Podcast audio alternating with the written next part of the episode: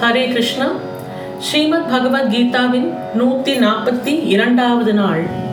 பகவத்கீதையின் ஒன்பதாவது அத்தியாயம் ராஜ வித்யா ராஜகுஹ்யம் என்ற அத்தியாயத்தில் முப்பத்தி நான்கு ஸ்லோகங்கள் நாம் பூர்த்தி செய்தோம். சென்றைய தொகுப்பில் பகவான் என்ன சொல்லி இந்த அத்தியாயத்தை பூர்த்தி செய்கிறார் என்றால் உன்னை எனக்கு காணிக்கையாக்கு உள்ளம் முழுவதும் என்னையே நிறுத்து. என்னை நினைத்து என்னையே வணங்கு. என்னை அடைய என்றும் முயற்சி செய். தன்னை மறந்து என் சந்நிதியில் கலந்தால் தனஞ்சயா நீ என் தாள்களை அடைவாய். இப்படி சொல்லி முடித்தார். இனி இந்த அத்தியாயத்தின் மீள் பார்வையை நாம் பார்க்க போகிறோம். இந்த சாப்டர்ல என்னெல்லாம் பார்த்தோம்ங்கிறதுக்கான ஒரு ரீகேப் செஷன் தான் இந்த மீள் பார்வை. ராஜா திருதராஷ்டிரன் சஞ்சயனிடம் சொல்கிறான் குரு சிஷ்யன் என்ற இந்த கண்ணாம்பூச்சி விளையாட்டு இப்பொழுது போதும். ஏன்னா சென்றைய தொகுப்பில் சென்றைய மீள்பார்வையில் நாம் என்ன பார்த்தோம் என்றால் திருதராஷ்டிரனுக்கு இந்த சஞ்சயன் கிருஷ்ணனையும் அர்ஜுனனையும் குரு சிஷ்யன் என்று சொல்வது சற்று பிடித்திருந்தது. ஏனென்றால் அவர்கள் பெயரை கேட்டாலே திருதராஷ்டிரனுக்கு கோபம் வருகிறது. ஆக குரு சிஷ்யன் என்று சொல்லும்போது திருதராஷ்டிரன் அதை ஏற்றுக்கொண்டார். ஆனா இப்போ என்ன சொல்கிறார் என்றால் இந்த கண்ணாம்பூச்சி விளையாட்டு ஒரு பொழுதும் வேண்டாம் இது போதும். இந்த மாற்று பெயர்களை உபயோகித்து நீ பேசுவதை கேட்பது எனக்கு மிகவும் கஷ்டமாக இருக்கிறது. ஆகையால் குருக்ஷேத்திரத்தில் நடக்கும் நடவடிக்கைகளை நீ விவரிக்கும் போது பழையபடி கிருஷ்ணன் அர்ஜுனன் என்ற பெயர்களிலேயே எனக்கு சொல்லு. இதனால் உன்னுடைய மனதிலும் கலக்கம் வேண்டாம். அதோடு அவை பற்றி சொல்லும் போது நீ உன் இஷ்டப்படியே அவர்கள் பேச்சிலும் வர்ணனைகளிலும் எந்த விதமான புகழ்ச்சிகளையும் உனக்கு சேர்க்க வேண்டும் என்று தோன்றுகிறதோ அவைகளையும் சேர்த்து சொல்லு. கிருஷ்ணார்ஜுன சம்பாஷணைகளை எந்த வார்த்தை விசேஷங்களால் உனக்கு கௌரவிக்க விருப்பமோ அதையெல்லாம் செய். நான் அது விஷயமாக உனக்கு பூரண சுதந்திரம் கொடுக்கிறேன். கொஞ்சம் கூட இது விஷயத்தில் நீ கூச்சப்பட வேண்டாம். அடே சஞ்சயா எது எப்படியும் பெரிய யுத்தம் தான் இது எப்படியும் ஒரு பெரிய யுத்தம் என்பதை நான் புரிந்து கொள்கிறேன். இதில் எனக்கு ஏதாவது துக்ககரமான விஷயங்களை கேட்டு பொறுத்து கொள்ள வேண்டிய அவசியம் கட்டாயம் ஏற்படதான் போகிறது. அதை என்னால் திருத்த முடியாத போது உன்னுடைய பேச்சுகளுக்கு மட்டும் நான் ஏன் தடை போட வேண்டும்? என்று கேட்கிறான். இதில் நான் பெரிய லெவலில் விளக்குறதுக்கு ஒன்றுமே இல்லை. அதாவது இட்ஸ் வெரி கிளியர் முன்னாடி அவங்க பேரை கேட்கறதுக்கே கஷ்டப்பட்ட திருதராஷன் இப்போ என்ன சொல்கிறார்?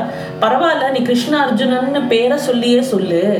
அதோட கிருஷ்ண அர்ஜுன சம்பாஷணைகளை வர்ணிக்கும் போது you may feel like adding your own objectives பரவாயில்ல அதுக்கெல்லாம் நான் உனக்கு சுதந்திரம் கொடுக்கிறேன்.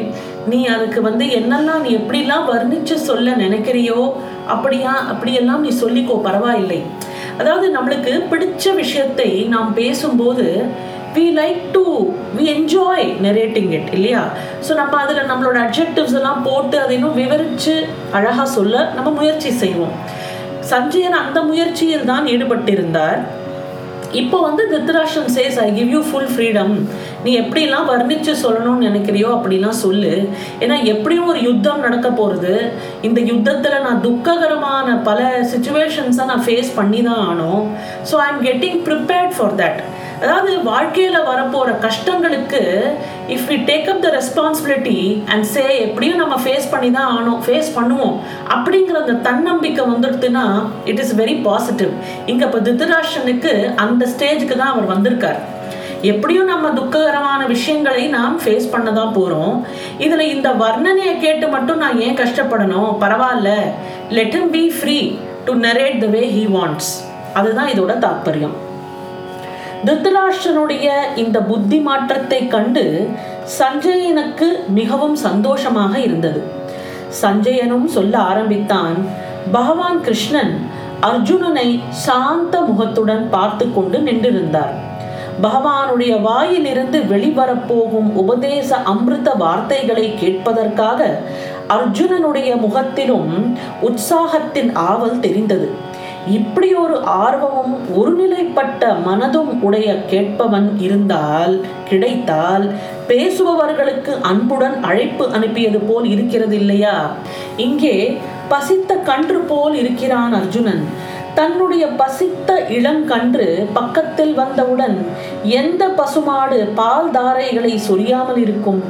நன்றாக உழுது தயார் செய்த வளமையான நிலத்தில் விதைகளை விதைக்க எந்த விவசாயி யோஜனை செய்வான்? இப்படி இருக்கிற தருணத்தில் இப்பொழுது பகவான் கிருஷ்ணன் எதை சொல்வாரோ அது எப்படி என்றால் ராஜஹம்சம் என்ற பட்சி எப்படி தனக்கு இயற்கையிலேயே கிடைத்த சித்தி சக்தியினால் பாலையையும் தண்ணீரையும் தனித்தனியாக பிரித்து பாலை மட்டும் குடிக்கும் என்று சொல்வார்களோ? அல்லது உமி தவிழுடன் கூடிய அரிசிகளை முற்றத்தில் எடுத்து காற்று வீசும் போது தூற்றினால் எப்படி அந்த உமி தவிடு தனியாக பறந்து போய் ஒரு பக்கம் விழுவதும்? அரிசி கனமாகையால் நம் காலடியிலேயே விழுமோ? அதுபோல பகவான் கிருஷ்ணன் பிரபஞ்ச ஞானம் ஆத்ம ஞானம் இவைகளின் சுத்த அசுத்த சொரூபங்களை அர்ஜுனனுக்கு சொல்வார். இந்த அத்தியாயத்தின் பெயர் என்ன ராஜ வித்யா ராஜகுஹ்ய யோகம். ராஜ வித்யை அப்படின்னா என்ன? அது ஏன் ராஜ குஹ்யம் என்று சொல்கிறார்? குஹ்யம் என்றால் சீக்ரெட் ரகசியம் என்று அர்த்தம். பகவான் சொல்கிறார் அர்ஜுனா நான் உனக்கு இப்பொழுது எதை சொல்ல போகிறேனோ அது ரகசியம். மிகவும் உள்ளே உள்ள ஆத்மாவின் விஷயம். இந்த வித்யை எல்லா ரகசியங்களிலும் ரகசியமானதும் வித்தைகளிலேயே சிரேஷ்டமானதும் ஆகும். ஆகையால் நான் உனக்கு இப்பொழுது எதை சொல்வேனோ அதை ராஜகுஹ்யம் அல்லது ராஜ ரகசியம் என்னும் ராஜ வித்தை என்றால் வித்தைகளுக்கெல்லாம் அரசன் என்று சொல்ல தடை ஏதும் இல்லை. இது ராஜ ரகசியம் என்றால் ஆத்ம ஞானமாகும். இந்த ஞானம் மனிதர்களின் உள் மனதில் உதயமாக ஆரம்பித்தால் மனிதர்களின் பிரபஞ்சத்திலும் ஜடப்பொருட்களிலும் உள்ள ஈடுபாடு அவைகளின் மேல் உள்ள பார்வை கொஞ்சம் கொஞ்சமாக மறைய ஆரம்பித்து அது மூல சைத்தன்ய சுரூபமான ஆத்மாவின் பக்கம் திரும்ப ஆரம்பிக்கும். இந்த ஒன்பதாவது சாப்டர்ல ஒரு தட்டி உலுக்கி எழுப்புறாப்புல இந்த ஆத்ம ஞானத்தை பகவான் கொடுக்கிறான். அதாவது எதெல்லாம் உனக்கு கனவு எது நிஜம் அப்படிங்கிற அந்த வெளிப்பாடு எப்படி இந்த எக்ஸாம்பிளில் இந்த தவிடு தனியாக அரிசி தனியாக பிரிய போகிறதோ அந்த மாதிரி எது தவிடு எது அரிசின்னு அந்த ஜட்ஜ்மெண்ட் நம்மளுக்கு வருது இல்லையா? அந்த ஜட்ஜ்மெண்ட் வர சாப்டர் தான் இந்த ஒம்போதாவது அத்தியாயம். இதுல கொஞ்சம் கொஞ்சமாக இது மறைய ஆரம்பித்து மூல சைத்தன்ய சுரூபமான ஆத்மாவின் பக்கம் மனம் திரும்பிவிட்டால் இந்த ஞானம் மனிதர்களின் உள் மனதில் சுயமாகவே இருப்பது. ஆனால் வெளி அமக்களத்தின் மேல் விரித்த மனதின் பார்வையை உள்பக்கம் இருக்கும் சுயமான ஞானத்தின் பக்கம் வளைப்பதற்கு சத்குருவின் ஏதாவது ஒரு உபதேச வார்த்தைகள் அல்லது மந்திரம் போன்ற சொல் அவசியமாகிறது. இது ஏற்கனவே நமக்குள்ள இருக்கிறது தான்.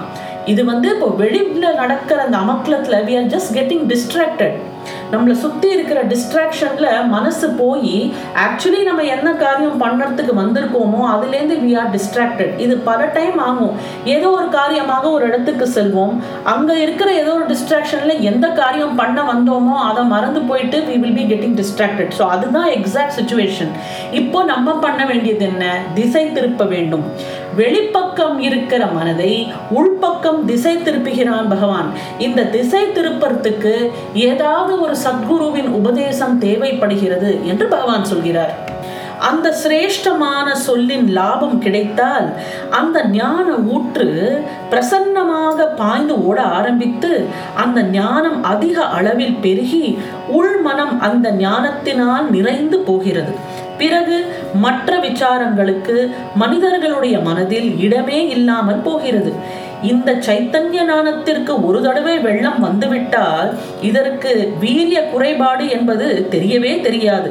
இந்த ஞான தரிசனத்தினால் மனிதன் பூரண சுகம் அடைகிறான் அந்த சுகம் எப்படி என்றால் இந்த சுக பழக்கத்திற்கு துக்கம் என்ற தோலே கிடையாது. அதாவது இந்த பழத்துக்கு துக்கங்கிற தோலே இருக்காது. ஒரு வாட்டி இதை நம்ம புரிஞ்சுட்டோம்னா பாக்கி விஷயங்கள்ல இந்த துக்கம் என்பது நம்மளுக்கு ஏற்படவே படாது. இத்தகைய நிரந்தர சுகம் அடைவது மிகவும் சுலபம்தான் என்றாலும் மனிதர்களுடைய மனம் இந்த சுலபமானதும் ஆனந்தத்தை கொடுக்கக்கூடியதுமான ஞானத்தின் பக்கம் திரும்புவதில்லை. ஏன்? இது எதை போன்றது என்றால் பசுவின் அருமையான சுத்தமான ருசியான பால் கறக்கும் மடி ஒரு பக்கம் இருக்கும்போது அதன் பக்கத்திலேயே பசுவின் ரத்தத்தை உறிஞ்சும் உண்ணி என்ற ஒரு வகை பூச்சி பசுவின் ரத்தத்தை உறிஞ்சியே உயிர் வாழும். அதிலேயே சமாதானமாக இருக்கும். அல்லது தாமரையின் பூக்களின் அடியிலே குழம்பிய சேற்றில் உயிர் வாழும் தவளையின் பார்வை ஒருபொழுதும் தாமரையின் வாசம் உள்ள மகரந்தத்தில் போகாது.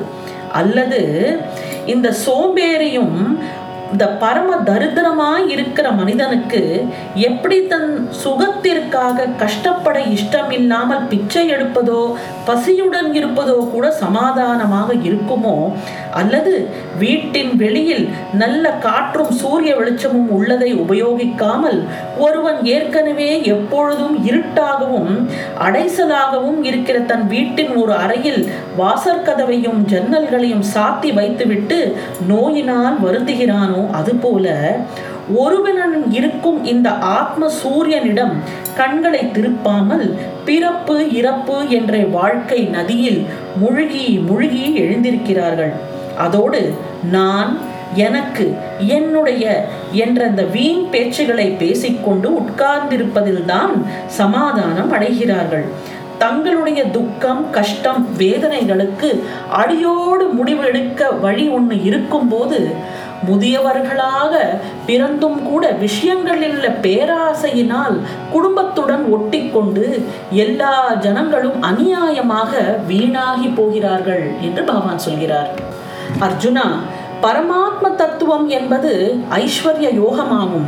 பஞ்சமகா பூதங்களின் சிருஷ்டியில் அநேக நன்மை என்பது பரமாத்ம தத்துவத்தின் சித் விலாசமாகும் இது புரிப்படாததும் ஆகும். இதை மட்டும் ஒருவன் சரியாக புரிந்து கொண்டு விட்டால் இந்த கனவுமயமான உலகத்தில் எல்லா சுகதுக்கங்களும் ஒரே ரூபமாகி அங்கே வெறும் சச்சித் ஆனந்தம் மட்டுமே மிச்சம் இருக்கும். சுத்தி நடக்கிற விஷயங்கள் எதுவுமே உண்மை இல்லை. எல்லாமே கனவுதான். பார்க்கிற மனிதர்கள் பழகிற மனிதர்கள் யாரோடெல்லாம் நம்ம ஒட்டி உறவாடின்னு இருக்கோமோ அவங்க எல்லாமே ஒரு கனவு தான் எல்லாமே ஒரு மாயா அப்படிங்கிற அந்த தாட் நம்ம மனசில் ஊர்ஜிதமாகும் போது we will stop getting carried away by people carried away by circumstances carried away by situations இதுவும் கடந்து போகும் என்று நம் வாழ்க்கை ஓடிக்கொண்டே இருக்கும். இந்த க்ஷணம் மாதிரி அடுத்த க்ஷணம் இல்லை. இதுக்கும் அதுக்கும் அதாவது there is a continuous changes நம்ம பார்த்துட்டே இருக்கோம். நம்ம லைஃப்பில் ஒரு ஒரு க்ஷணமும் ஒரு ஒரு விதமான மாறுதல் என்பதை நடந்து கொண்டே இருக்கிறது. எதுவுமே பர்மனண்ட்டாக இல்லாத போது நாம் இந்த பர்மனண்ட்டாக இல்லாத விஷயத்தை வச்சுட்டு ஏன் நாம் கஷ்டப்பட வேண்டும்? கடல்ல வர அலை மாதிரி இந்த கஷ்டமும் சுகமும் மாறி மாறி வந்து கொண்டுதான் இருக்க போகிறது. இதுல எந்த மாற்றமும் இல்லை. இப்போ அதில் அதில் நம்ம we need not get carried away by these situations நம்ம நம்மளை ஸ்திரமாக வச்சுக்கலாம் இல்லையா? அதுக்கான அறிவை தான் இந்த அத்தியாயம் நமக்கு கொடுக்கிறது. அர்ஜுனா வேற்று வெளியில் எங்கும் காற்று இருப்பது போல் இந்த மாயை என்றும் பிரகிருதி இயற்கை என்றும் சொல்லப்படும் காற்று பிரம்மத்துடன் இணைந்து இருக்கிறது.